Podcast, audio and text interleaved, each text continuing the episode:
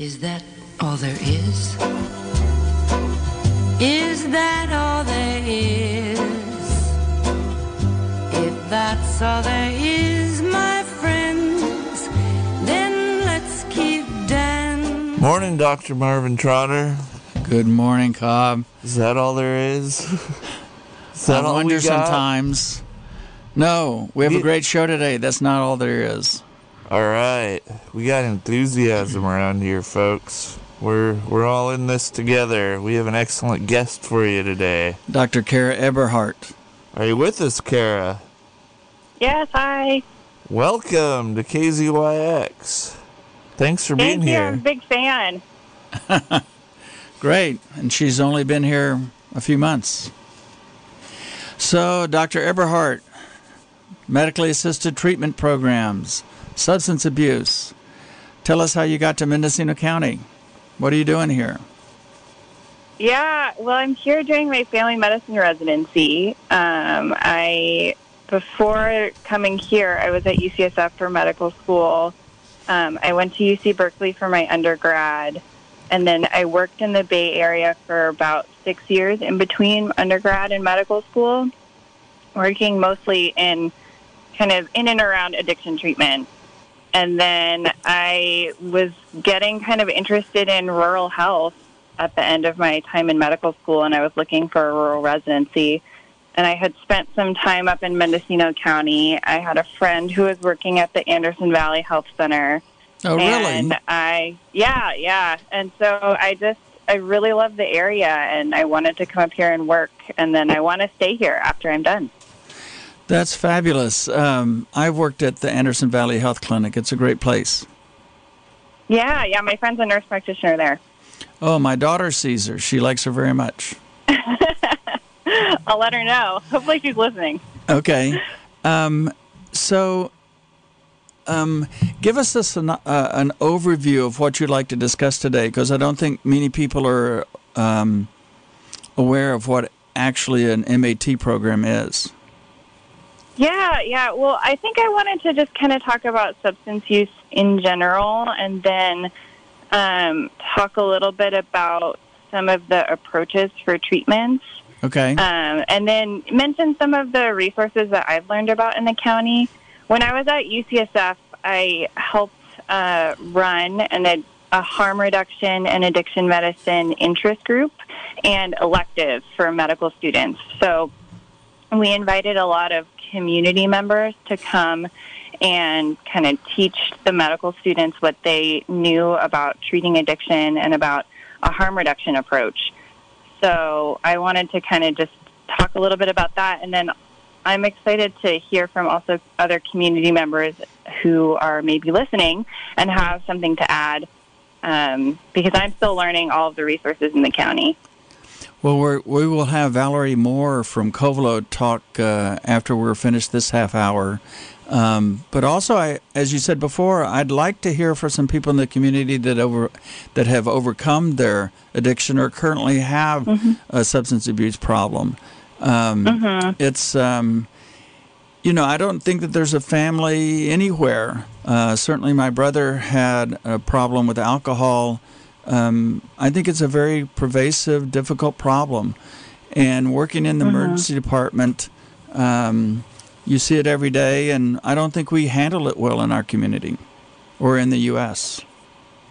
Yeah, I think there's a lot of stigma still out there, and in this community in particular. And uh, it's I've met a lot of people who are working on it, so I think that I'm excited to to talk on the show and have the opportunity to kind of just share some of the stuff that I've learned from those people, um, both here in Mendocino and at my time at UCSF.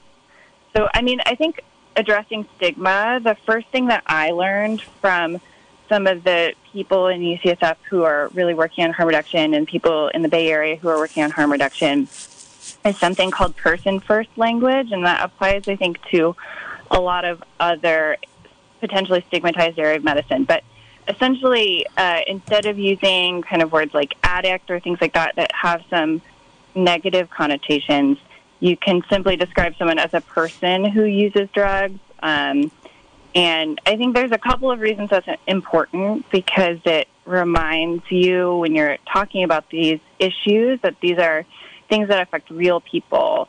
You know, people who are the siblings, brother, sister, you know, children, parents of someone else who really loves them. And I think that we owe it to these people to treat them with respect. And so describing them as people first and then a person with a certain type of problem next um, is something that I learned as just like the very first introductory way to reduce the stigma around this issue. I agree with that. I think that one of the nicest people I know has a substance abuse problem, and it isn't a matter of them being less of a person than anybody else, um, but everybody has problems, and their problem is substance abuse. Yeah. And then the, some of the other things that I've kind of learned over time is using um, like opioid use disorder or alcohol use disorder. And that's important because there are specific diagnostic criteria that we use to um, basically diagnose someone with these issues. And so that is the, the medically approved words. And, you know, when I'm a doctor and you're a doctor, and when you're doctors, you have to use, you know, words that are associated with diagnoses. So that was also something I learned rather than, you know, like alcoholism or something like that. We're trying to really encourage medical providers to use words like alcohol use disorder. Well, let's go into um, definition of use disorder because I mm-hmm. think people, you know, uh, I grew up in Texas and um, drinking beer every day wasn't an issue. But if you smoke marijuana, well, you were, you know, a bad person. It is. It is mm-hmm. fascinating how there's all these. I mean, it's a very complex issue of sociology and and psychology and physiology. Yeah, and so some of the so the important thing to understand is that using a substance does not mean that you have a use disorder. And I think that's an important distinction. Not everyone who uses a substance, even some, you know, quote unquote harder drugs like heroin or cocaine or something, doesn't necessarily mean that they have a use disorder. So you have to meet certain behavioral criteria primarily, and then also some other things. But the main things are you have to have impaired control. So you aren't using more of the substance than you intended to, or you're spending a lot of time trying to get more of the substance. Um, and then you also have to have social impairment. So you're not fulfilling major obligations that you might have at work or school. It's causing recurrent interpersonal problems, like in your family or with your friends. Um, and you're giving up things that were previously important to you, like social, recreational activities, things that you were doing before but no longer doing now because you're using the substance. And then you also have to have risky use. So you're putting yourself in dangerous situations because of your substance use. Um, and then you also have to have, de- uh, for some drugs, you have to have dependence on it. So you have to have tolerance. So you're using more and more of the substance than you were before. And then you also have to have withdrawal symptoms. So those are the criteria to meet a, subs- a substance use disorder, and you have to have at least a few of those in order to meet the criteria. So not everyone who's using a substance will meet the criteria. Okay, now I, if you wouldn't mind, just very slowly uh, go over those four or five issues, because I think it's mm-hmm. a, an important definition for people to hear. Because I know people that have a glass of wine every night. None of that applies mm-hmm. to them, but um, I, I, just want people to hear um, when they should be worried or how how this is being defined. I think it's an important uh, five or six points you said. Yeah, yeah. So the main categories are impaired control, so using more of the substance than you had planned to or intended to. Okay. Uh, social social impairment, so you're not uh, fulfilling major obligations that you have like work or school, or you're having some problems, you know, interpersonal problems with your family. Um, and sometimes this might be pointed out to you. You know, sometimes people have um, a lack of insight into how much of an issue they're having. But, yeah. you know, if someone is bringing things up to you, it might be worth taking note that maybe things are, are not as um, going as well as you thought they were. And then Another category is risky use. so you're putting yourself in dangerous situations. Um, so it would be driving while you're under the influence of a certain substance. Um, you know, putting yourself in dangerous situations, trying to obtain more of the substance. That would be like examples. And then you have to have pharmacologic kind of dependence. So tolerance and withdrawal are the main things in that category. Um, and that would mean you know using more of the substance than you were previously. So you you drink a certain amount at one time, and then you have to drink more to get the same effect.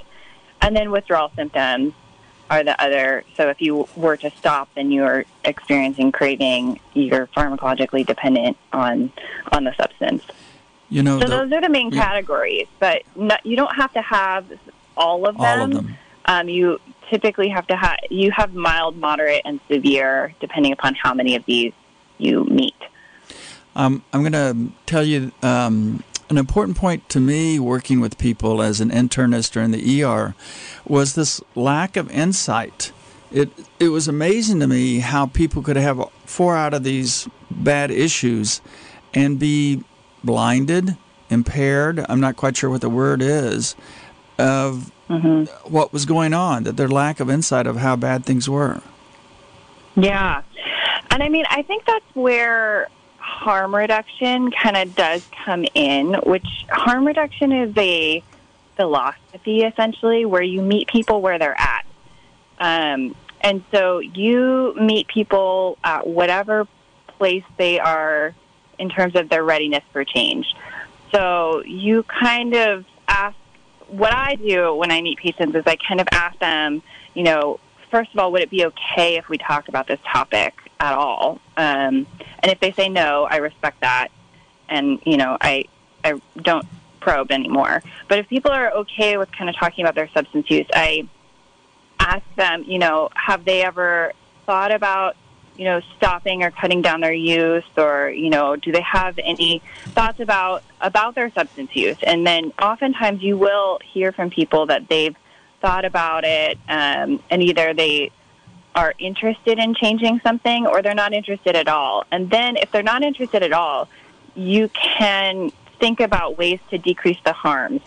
So if this is a person who injects drugs, you might want to let them know that there are resources here to obtain um, new syringes, for example, so that they aren't getting bloodstream infections from their drug use.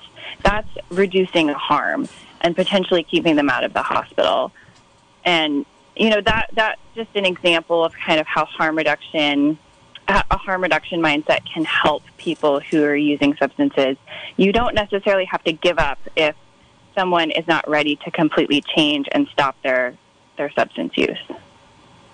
I think that's an important point. You know, in the hospital, um, we have somebody uh, that we had to send out of uh, county to get plastic surgeries, but had developed neck neck fash or necrotizing fasciitis from their IV drug use, and it's just eating their arm away as far as the muscle tissue. They've had multiple ten surgeries. They're they're not going to have a normal arm when this is left. All over the use of a dirty needle, which is again a harm reduction if you can show them where you can go to McAven or somewhere to get some help. Yeah, yeah. And McCavan is the Mendocino County AIDS and Viral Hepatitis Network. Um, they're based in Ukiah, but they go all over the county. I've gotten to know some of the people who work there, um, and they are the only harm reduction agency in Mendocino County, which is actually a super special thing because many rural counties don't have a harm reduction agency at all, um, and they've been here since the 80s. So um, it's been really cool getting to know those people and, and just learning more about how they're reaching people in really remote parts of our county. They do a great job, and actually, myself, Lynn Meadows, Mary Newkirk, Deborah Mead started that program in 1987 over AIDS patients that weren't getting any help. Can you both expand on that? A harm reduction agency. Okay, go ahead, Kara. Yeah, sure. So I just have some in front of me. I have a couple of principles that are from the Harm Reduction Coalition, which is a national organization um, that I got to know while I was a medical student at UCSF. And so just basically the principles of harm reduction are that you accept for better or worse that licit and illicit drug use is part of our world, and we basically choose to work to minimize the harmful effects rather than simply to ignore or condemn them. Um, and it basically says the the principles are that people will use drugs that and people have for centuries and thousands upon thousands of years have used substances to kind of alter their consciousness. And the understanding that allows you to decrease the harms associated with drug use. So either that's by teaching people how to use drugs in a safer way um, and by providing them with the tools to do that. So you know, having a syringe exchange in Ukiah is an example of that. Um, encouraging someone to moderate their alcohol use, be, basically being there for someone, whether or not they've decided to stop or continue their use, um, and then just having a really non-judgmental attitude toward people who are using substances. Um, it's really more of a philosophy and a mindset than anything else. So is a harm reduction agency working with patients one on one, or is that like a public education kind of agency? What?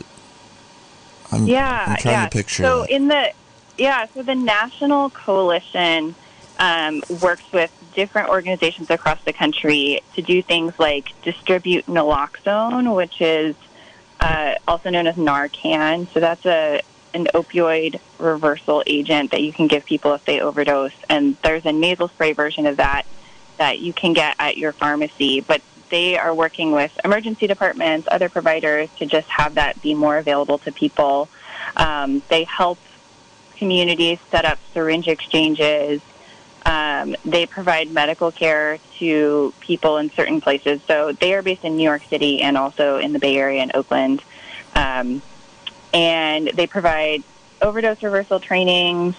And um, in Mendocino County, specifically at McCavin, they also provide some case management for patients. So to kind of just help people organize, um, you know, what they need to organize in order to help recover from a substance use disorder. So you know, doctor's appointments, things like that, you know, any legal issues that people find themselves in, they can help them with that, um, you know, coordinating those things. So that's some of the stuff that McCaven does here. Dr. Trotter, you probably know a little bit more than me even about Well, what they can offer. Well, McCavan and Dr. Guthrie and them do a great job, and I want you to know that we had a huge fight um, 10 years ago or 12 years ago with the sheriff, etc., over distributing clean needles. There was a huge uproar from the sheriff about um, that we were promoting um, IV drug use, et cetera, et cetera. And this was at the time where HIV was still a big thing, and McCavan has had a huge, you know, impact in the community, driving down the HIV communica- you know, uh, contamination rate and hepatitis C. Um, and I just want everybody to realize that paper after paper after paper has shown that this does not promote drug use, that this is harm reduction, and you know I see it very similar to AA meetings. Um, going to AA, maybe you don't become clean and sober the rest of your life. Um, that's the point. But going to AA meetings hopefully gets you control of your life. Yeah, yeah. And I mean, I think that the, research is very, very clear that it reduces the, the transmission of HIV having access to, you know, a syringe exchange and clean, clean syringes. So that's very clear. Um, I just want everybody to know that we're tuned to KZYX. This is the Mind Body Health Show. Uh, our host is Dr. Marvin Trotter. My name's Cobb. I'm engineering in the studio, and our guest today is Dr. Kara Eberhardt. Am I pronouncing that correctly? Yeah, it's Everhart. Yep, and we're talking about substance use disorder and specifically harm reduction. And I'd like us to now specifically more talk about the MAT programs because five years ago we didn't have that or I wasn't aware of it. Um, and I think it has the potential of making a huge difference, much like the AA programs. And could you discuss the MAT programs um, um, and what that's what that is like. Yeah, yeah. So MAT stands for medication assisted treatment or medications for addiction treatment. Um, it encompasses a lot of different treatments, um, both for alcohol use disorder, um, for opioid use disorder. It's probably most often associated with opioid use disorder, though. Um, and the medications are typically methadone or buprenorphine or Suboxone. Buprenorphine and Suboxone are the same thing.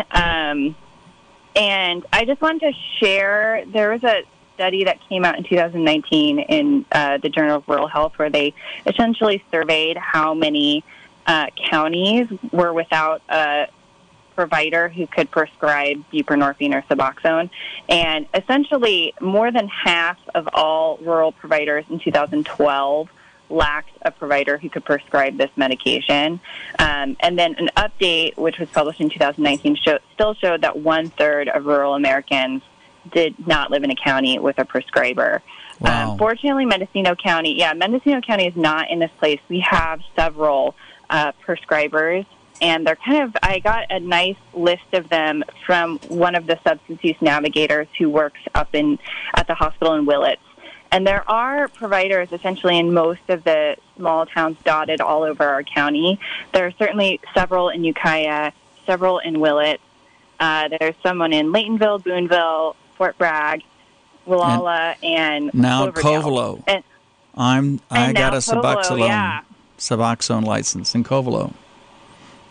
Yeah, yeah. And so the the part about being licensed is there's a, something called an X waiver from the DEA where prescribers have to go through an extra eight hours of training if they're an MD, an extra 24 hours of training if they're an NP or a PA in order to be able to prescribe this medication. There is a push to try to get rid of this extra licensing requirement because the knowledge is not that great. You, it's really easy to to be able to use this medication, but that's the main barrier to preventing many prescribers from just doing this work. So what if I I'm going to have you go through a typical person. So I see someone in the emergency department as an ER physician and they've come in with uh, a bad cellulitis or an OD. So I've given them Mm-hmm. their Narcan, they've survived their overdose, uh, etc. And now I'm going to refer them to the MAT program, the MAT program. What happens Mm-hmm. from there? Well, I'll tell you what the ideal is. So I did a project uh, when I was a medical student at a small clinic in the Sierra foothills that was essentially doing this really well. Um, and then I'll tell you, I guess, kind of, you know, what we're what we're working toward in the county. But um, Okay. if a patient was seen in the ER and they've had an overdose, they've had their overdose reversed. Ideally, in the ER, they are just go if they're interested, they're started on Suboxone right then and there so that they have their withdrawal treated and they're feeling well and they're feeling stable and they're not feeling like they are having craving, feeling ill, feeling like um, you know that's the only thing they can think about is because they feel so ill. So now they they have their symptoms treated and they're feeling well. They are linked directly with a clinic in the community either the same day or the next day. And that part's super important because the the moment that people want to change needs to be grabbed because people can change their minds really quickly. So you want to just go ahead and take advantage of that moment where someone wants to change and bring them into care really fast. So ideally, when I was doing this project as a medical student, I would see that patients would be treated in the ER, get access to a couple days of medication from the ER, and then literally just be walked down the hill from the hospital to this clinic where they were seen by the provider that day, and they could have a longer term prescription, usually just for like a week or two, and then they would have a close follow up appointment. And then they would just get stabilized on the medication.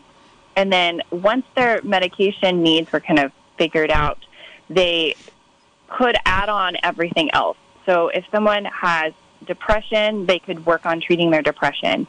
If they have legal issues, they could work on addressing their legal issues. If they needed just counseling for, you know, past trauma, they have some PTSD or something like that, we could link them into counseling from there. But it's really a medication first model where you just go ahead and you get people stabilized on the medication, and then the other things come after. So when I was doing the eight hours online, um, the thing that struck me the most was the craving issue. That people describe this as like you haven't had a drink of water in three days, and I think that speaks to your urgency of treatment. Um, but I can see where it's really hard to get off this stuff. And could you talk about what Suboxone is for a moment? Yeah, it's um, a little bit different than methadone. It's a partial agonist on the opioid receptor, meaning that it uh, it's very safe. Actually, it's almost impossible to overdose on buprenorphine just because of the pharmacology. There have been many studies from Europe looking at this, and the situations in which someone has overdosed on buprenorphine, there's usually other uh, drugs involved. Almost unheard of to overdose on your own on that drug by itself, essentially. Uh, so you typically take it once a day, and it effectively treats craving and withdrawal symptoms for opioids. Uh, it doesn't treat other substance use disorders, so people oftentimes have co-occurring substance use disorders. You know, maybe they have a stimulant use disorder too. Uh, it does not treat those issues, although the structure and some of the behavioral supports that come with being on a medication like, you know, buprenorphine and Suboxone can treat those other issues too. And, um, and it has Narcan but yeah, Yeah, so there's the main type of formulation, uh, Suboxone, is a combination drug. It has buprenorphine and naloxone in it. The naloxone doesn't really do anything if you take it orally. It's essentially a preventative safety measure. If someone were to try to melt it and inject it, they would essentially be reversing themselves. So that's why that's there. So, um, there was one other question. I, oh, go ahead. Go. Well, I'm just curious, Dr. Eberhardt, what inspires you to, to care about substance use disorder enough to, you know, want to mm-hmm. speak on that subject specifically, and how do you incorporate this into your, you know, daily um, interaction with patients as a family physician? Yeah, yeah. Thanks for asking. Well, I mean, I think there are just like everybody, there are people in my own family who've had struggled with these issues, which gives me a lot of kind of personal experience of of being on on the side where you're worrying about someone. Um, but then I also, just in my professional work, worked with patients for six years before I went to medical school. I worked in a methadone um, clinic in East Oakland, and I worked at a clinic in in Oakland that worked on harm or on uh, hepatitis C treatment. And then I also worked at a private practice in Marin, and I just I really saw how people do actually get better when they're given the right support, and maybe it takes them several times of of trying and several hospitalizations for some something related to their substance use before they're ready to make some change. But it, it definitely happens. At UCSF, I got to spend two weeks on the addiction medicine consult service, and I definitely saw the importance of just having someone directly address your substance use issues and give you the opportunity to change. And it was really it there's just nothing better for me than helping someone who has just been especially constantly treated poorly when they usually interact with the medical system and that unfortunately happens for many people who use drugs. They're not treated well when they try to get help for whatever issues because they're kind of blamed for, you know, the abscess in their arm or something. And people, I don't know, it just, it, I find it really inspirational and important to advocate for these people because they're still people and I've seen people change and it's, I don't know, every day in my work though, when I'm patients in the hospital and in the clinic, I try to advocate for them. I try to let them know that I am a non-judgmental person. They can share with me uh, anything about what's going on in their life, and I'm not going to judge them for it. Thanks for that. Uh, I kind of want to bring something up and get uh, both your opinion and Dr. Marvin Trotter's, which is to bring this subject to kind of the personal lives of all our listeners in terms of I know we're speaking about uh, hard substance abuse, uh, particularly, you know, it's easy to categorize substance abuse when it's been criminalized. That's an easy stigma, but then I think about, you know, alcoholism's another one that's fairly normalized, but even when you're talking with patients about their diet or even cigarette smoking where they're not eligible for an elective surgery because you know, smoking cigarettes and that kind of thing. And I just wonder what sort of experiences and opinions you both have on that. Go ahead, Karen. Yeah, I mean, I've seen that oftentimes, you know, that patients don't get.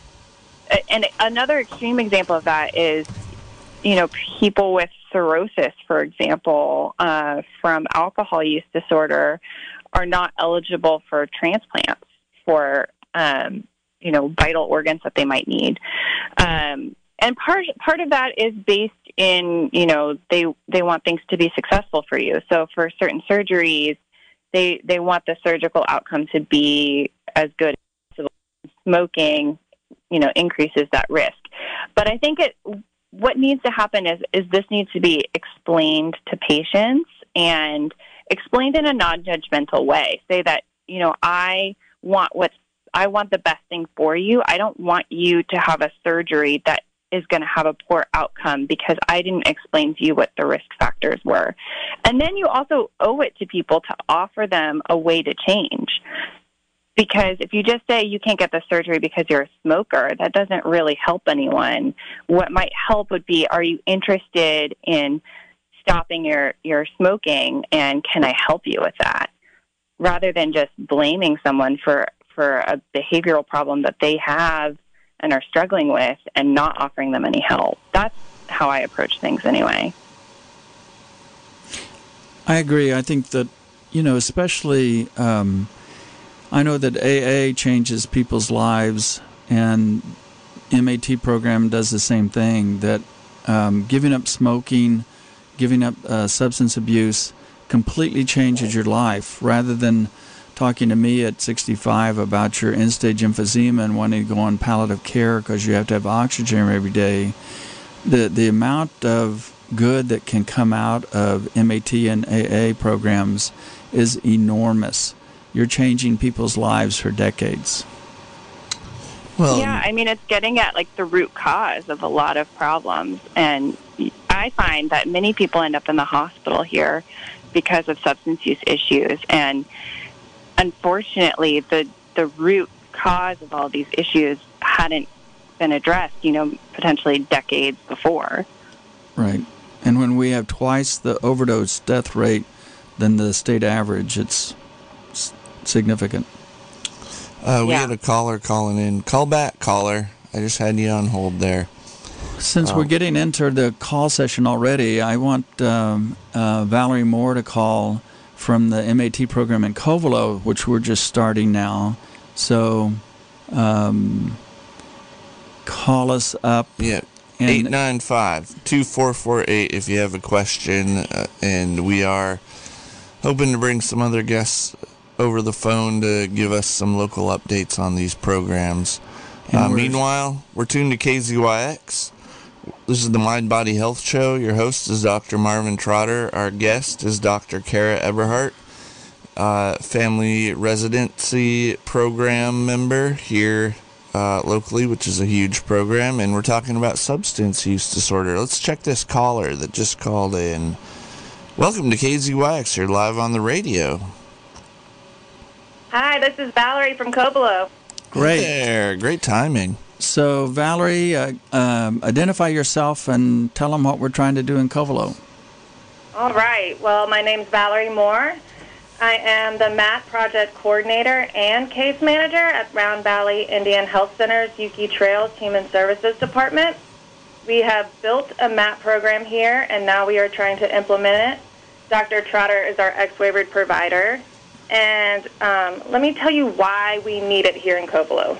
So right now there are 72 active cases in Round Valley of children being displaced from their birth parents due to substance use. And it also has been reported by local law enforcement that 70% of all calls in Round Valley are related to are related to substance use. Those are big numbers. Yes. Tell tell us about the different people that are going to be associated with the MAT program. Okay, so well, we have you, but we also have two SUD counselors and our resident psychologist who will be all um, integrated into this MAP program. And who are they? Oh, so we have Kenny Hanover, Jerry Lynn Reeves. They are both SUD counselors, and we also have Dr. Mack, who is our resident psychologist here. And I think that's what Dr. Eberhardt was talking about. This isn't a matter of just me writing a prescription of Suboxone. This is much more of a complex psychological, social issue. And for people that come to the MAT programs, they're going to get help on several fronts because this isn't just a here's one drug, you're going to be well. In fact, I think the Suboxone uh, is a small part of this because I, I think it's uh, the coordination and um, input from a lot of different people to address um, the whys of substance abuse is is the big um, help here. Yes, I, I totally agree. I think that Suboxone kind of normalizes the brain and puts somebody in on a level where they can receive treatment and we can get down to those root causes. Because if you yeah, don't I would agree. solve, yeah, go yeah, ahead, and I think that's that's why you also need to offer the medicine first. There's a lot of medication first models where you just allow people time to stabilize those things and then offer them, you know, behavioral health treatments later. Um, because I think there there have been older models where there were hoops that people had to jump through in order to get access to this medication, and I think that the newer research is showing that those hoops are really just barriers. That's interesting. Uh, first of all, I was impressed with the success of Suboxone and helping the cravings and transitioning the patients. Dr. Ron Sand, um, we I work with the palliative care program, and he took two people that were on large doses of opiates for, you know, significant medical problems and transferred them to Suboxone, completely altered their mental status and physical health and stability. I'm I'm impressed with Suboxone. And number two, uh, uh, Valerie and the Round Valley Indian Health Clinic, we're going to try to start a Suboxone clinic Thursday morning every day in Covelo. I'm there Thursdays and Fridays starting next month. I have a question. What's the, you know, average or target timeline for a patient that's getting on Suboxone for people that have been successful in recovering from addiction to where they're able to maintain their health and and you know uh, freedom from substance abuse on their own power? The question is, how long are you on Suboxone? Yeah, and working with these programs, Dr. you know, Eberhardt, what would you? Yeah, yeah, it's super variable.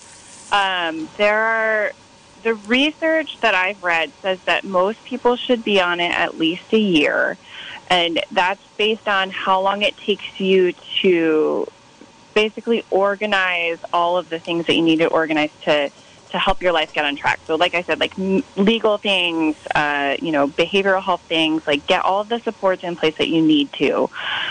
There are some people who will be on it for the rest of their lives, and that's okay. Um, for those people, you are always weighing risks and benefits in medicine. And for those people, the risks of being on this medication for the rest of their life versus the risk of going off of it and a relapse and all of the havoc that comes with substance use is not worth coming off the medicine. So it's a super individualized choice for people, but I will say that the, the research is pretty clear about trying to stay on at least a year. I, I agree. I, I thought at least six months. And if you look at the AA models, we're trying to get the Ford Street program. I want to put out a um, a, a bulletin here about the Ford Street program, and I forgot the pamphlet in my car. There is a, a program now that the state of California is giving you free treatment at Ford Street for alcohol and substance abuse, which has never been done before. We, there's it's called Drug Medi-Cal. So the state of California will pay, doesn't cost you a penny to go to Ford Street uh, for a month to three months. Um, and you call in and go through a program that you have a phone number that I should have had in front of me um, and you can go and call the state and go through the program and get accepted to Ford Street in Ukiah and get therapy. You're off, uh, you know, the alcohol, you get medical treatment, et cetera, et cetera. And I think that's because people are realizing that rather than paying for all these very expensive diagnoses and letting you wreck your body, we should do uh, the more humane, effective treatment by having MAT programs and AA and Ford Street programs available to people more upstream and make changes when you're younger rather than older. Yeah, I think now is definitely the time where seeking help for a substance use problem is easier than it ever has been.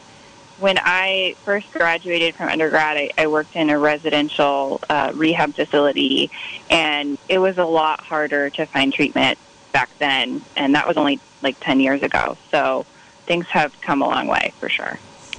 Well, let's have some more details on this program up in Covelo. Uh, and if people are interested to be supportive of that program or find out more, you know, what's the contact information? How do they get involved? What are your plans immediately? That kind of thing.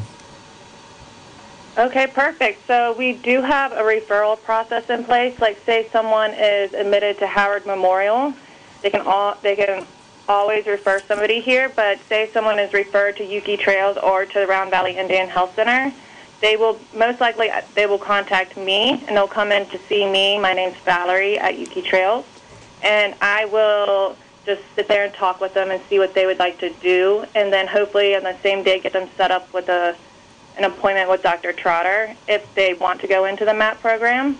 And then we will also set them up with an appointment with Kenny, our substance use counselor, and with Dr. Mack, our psychologist. What's um, the contact number? So our contact number, my personal contact number is 707 983 6648, extension 203. Say that once more 983 983 6648, extension 203. Okay. I think we also want to take calls from the public. Uh, Dr. Eberhardt wanted to hear actually from some people that have gone through the program um, or currently using questions for her as far as their particular use. So call in if you like at 895 2448 895 2448 um, to discuss the topic. Thank you very much, Valerie. Yeah, Valerie, Thank are you, you guys. are you staying with us or are you departing? I'm departing, but I can call back if need be. All right. Thanks a lot for being here, Valerie. Thank you for having me. Bye. I also wanted to put in a quick plug for our residency clinic because Okay. we'll Yeah, also good. be doing Yes. MAT. Yeah.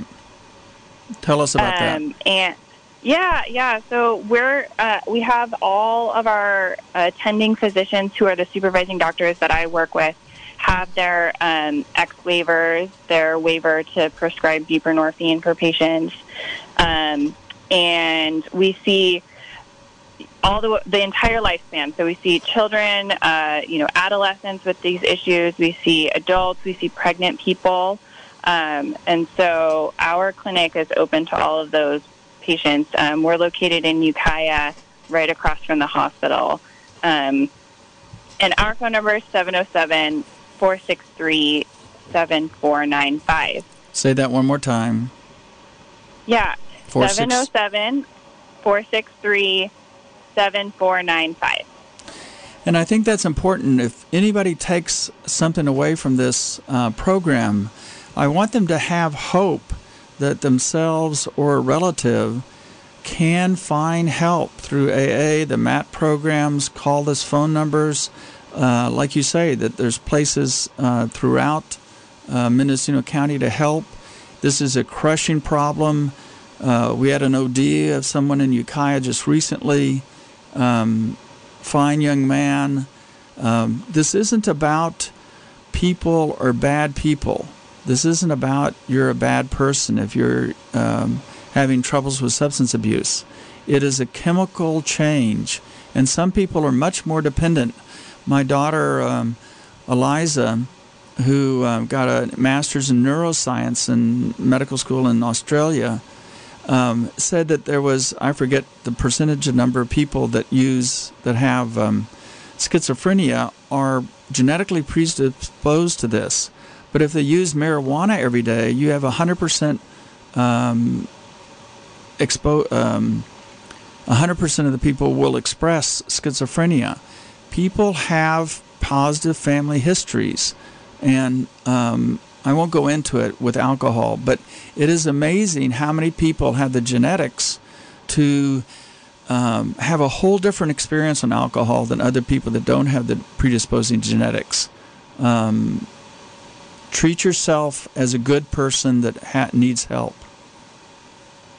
Yeah, and we haven't really talked about alcohol very much, um, but there are effective medications that can help people with alcohol use disorder too. Naltrexone is one of them that I have given to some of my patients. Um, and I've been trying to encourage people to prescribe it from the hospital. Um, when I'm in the hospital, I, I always bring it up if I have a patient with an alcohol use disorder. Uh, so that's a medication that you don't need a special waiver for. Anybody can prescribe that. So the goal is to make addiction treatment very easy to access and that, you know, every primary care provider in the county could could provide some some sort of addiction treatment for their patients. So and it th- shouldn't be that you have to go to a specialist. I think that's a problem, and that's something that we could work on because when I was in my office as an internist, this wasn't something that I brought up, treated, was frank with my patients, uh, discussed. I was wholly inadequate. You know, I could take on your diabetes, hypertension, ulcerative colitis, whatever, but um, substance abuse was not part of my regular discussion with patients. What about what about? Yeah. I I just have a question on that note. What about regular everyday, you know, catching a cold kind of experiences? Because I know, for instance, alcohol, even for somebody that maybe doesn't fit the spectrum of needing intense intervention, it's pretty obvious that alcohol suppresses the immune system. So somebody is experiencing an illness or a chronic illness and they want medications to help that and at the same time it's I've had that experience of, of asking, well, hey, are you prepared to quit drinking for a few weeks to help get over this illness or what have you? And, like, as a family practice doctor, is that a conversation you have with your patients? I'll let Kara do that. I mean, it's a conversation that I have with my patients. Um, I'm we so the the recommendations from the CDC now are that you screen everyone for substance use issues, particularly about alcohol. Uh, there are clear guidelines, you know, for men and women in terms of how much is considered a safe amount of alcohol to drink. For women, it's no more than two in a day, 14 in a week. Uh, and for men, it's no more than three in a day or 21 drinks in a week. Um, and so we kind of ask everybody those questions. If someone's drinking more than that, then you have to start asking the questions like the ones that I mentioned before about, you know, do they meet criteria for a use disorder or do they just have kind of what we call risky use where they're maybe drinking more than they should and that you have to educate people about why you care. It's not because you're trying to be like the morality police of, you know, I don't think this is the right, you know, good or right. It's really like I'm concerned that this could start to have health impacts on your health if you're drinking more than this. And, you know, it's associated with, you know, more frequent illnesses, for example, but also things like cirrhosis and liver damage. Um, and so that's, I, I always try to educate people as to why I am harping on certain things. And it's not because I don't want people to live their lives. It's because I want them to have all of the information to make, you know, educated decisions about how they want to live their lives. Yeah, I, I want to interject here with you both because this is something I have some passion for, and I'll make an attempt to articulate it. Uh, regarding, you know, alcoholism, even cigarette smoking, and bringing it to, you know, functioning adults that are part of the destigmatization effort, let's say, for when we're talking about needing the support to say decriminalize hard drug usage to be supportive of all of our addicts in that regard is you know me personally I have a tremendous amount of respect for anybody that's recovered from substance abuse knowing how much effort it takes to change our behaviors internally and recognizing the challenge that we all face on a daily basis to change our behaviors with something as basic as you know altering our our daily lives to say exercise more um, to improve our health and you know recognize that quality of life. But then when it gets to these really powerful you know life threatening addictions where we're talking about overdose risk and so forth um, I, w- I just want to voice that connection that we all face in terms of how difficult it is for people to make those changes, the amount of work they do, and when people come out of that, even if they're struggling the rest of their lives, I personally have a tr- even though their life may continue to be very rough around the edges in quotations, the tremendous amount of respect I have in terms of destigmatizing that to be like, whoa, like that's it's a, it's a tough- big hill to overcome. it's a big hill, and and we can all maybe connect and relate to that just in terms of altering our daily alcohol usage to get over a cold or improve our exercise just to feel a little better during the day and have you know stronger heart. Dr. Eberhardt, did you did you bring did you have him bring this up as far as you know family practice and good health and you know did you put him up to that statement? I did not. No. Hey, we have a call, everybody. Welcome to KZYX. You're live on the radio. Hi, yeah, I thank you, Cobb, for what you just said.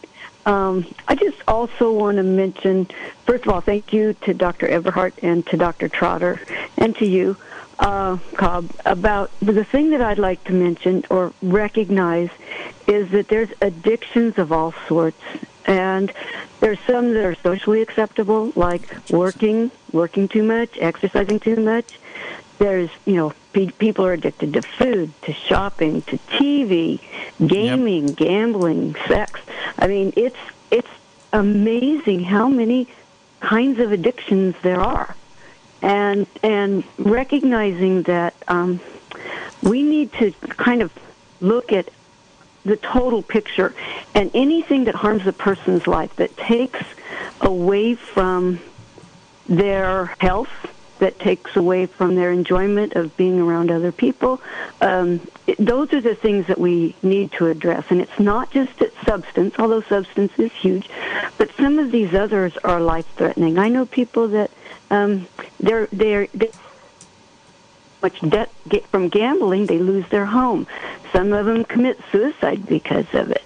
You know, I mean, there's some pretty serious stuff that we have out there and around us. Thank you. Thank you. I think you make an for the important point because it's I don't really care if it's obesity or anorexia or gambling, et cetera, et cetera. And I think that Dr. Eberhardt talked about, you know, is are you having to alter your life? Are you having conflict with your family? Are you giving up regular social stuff? I mean, a a lot of this applies to other addictions.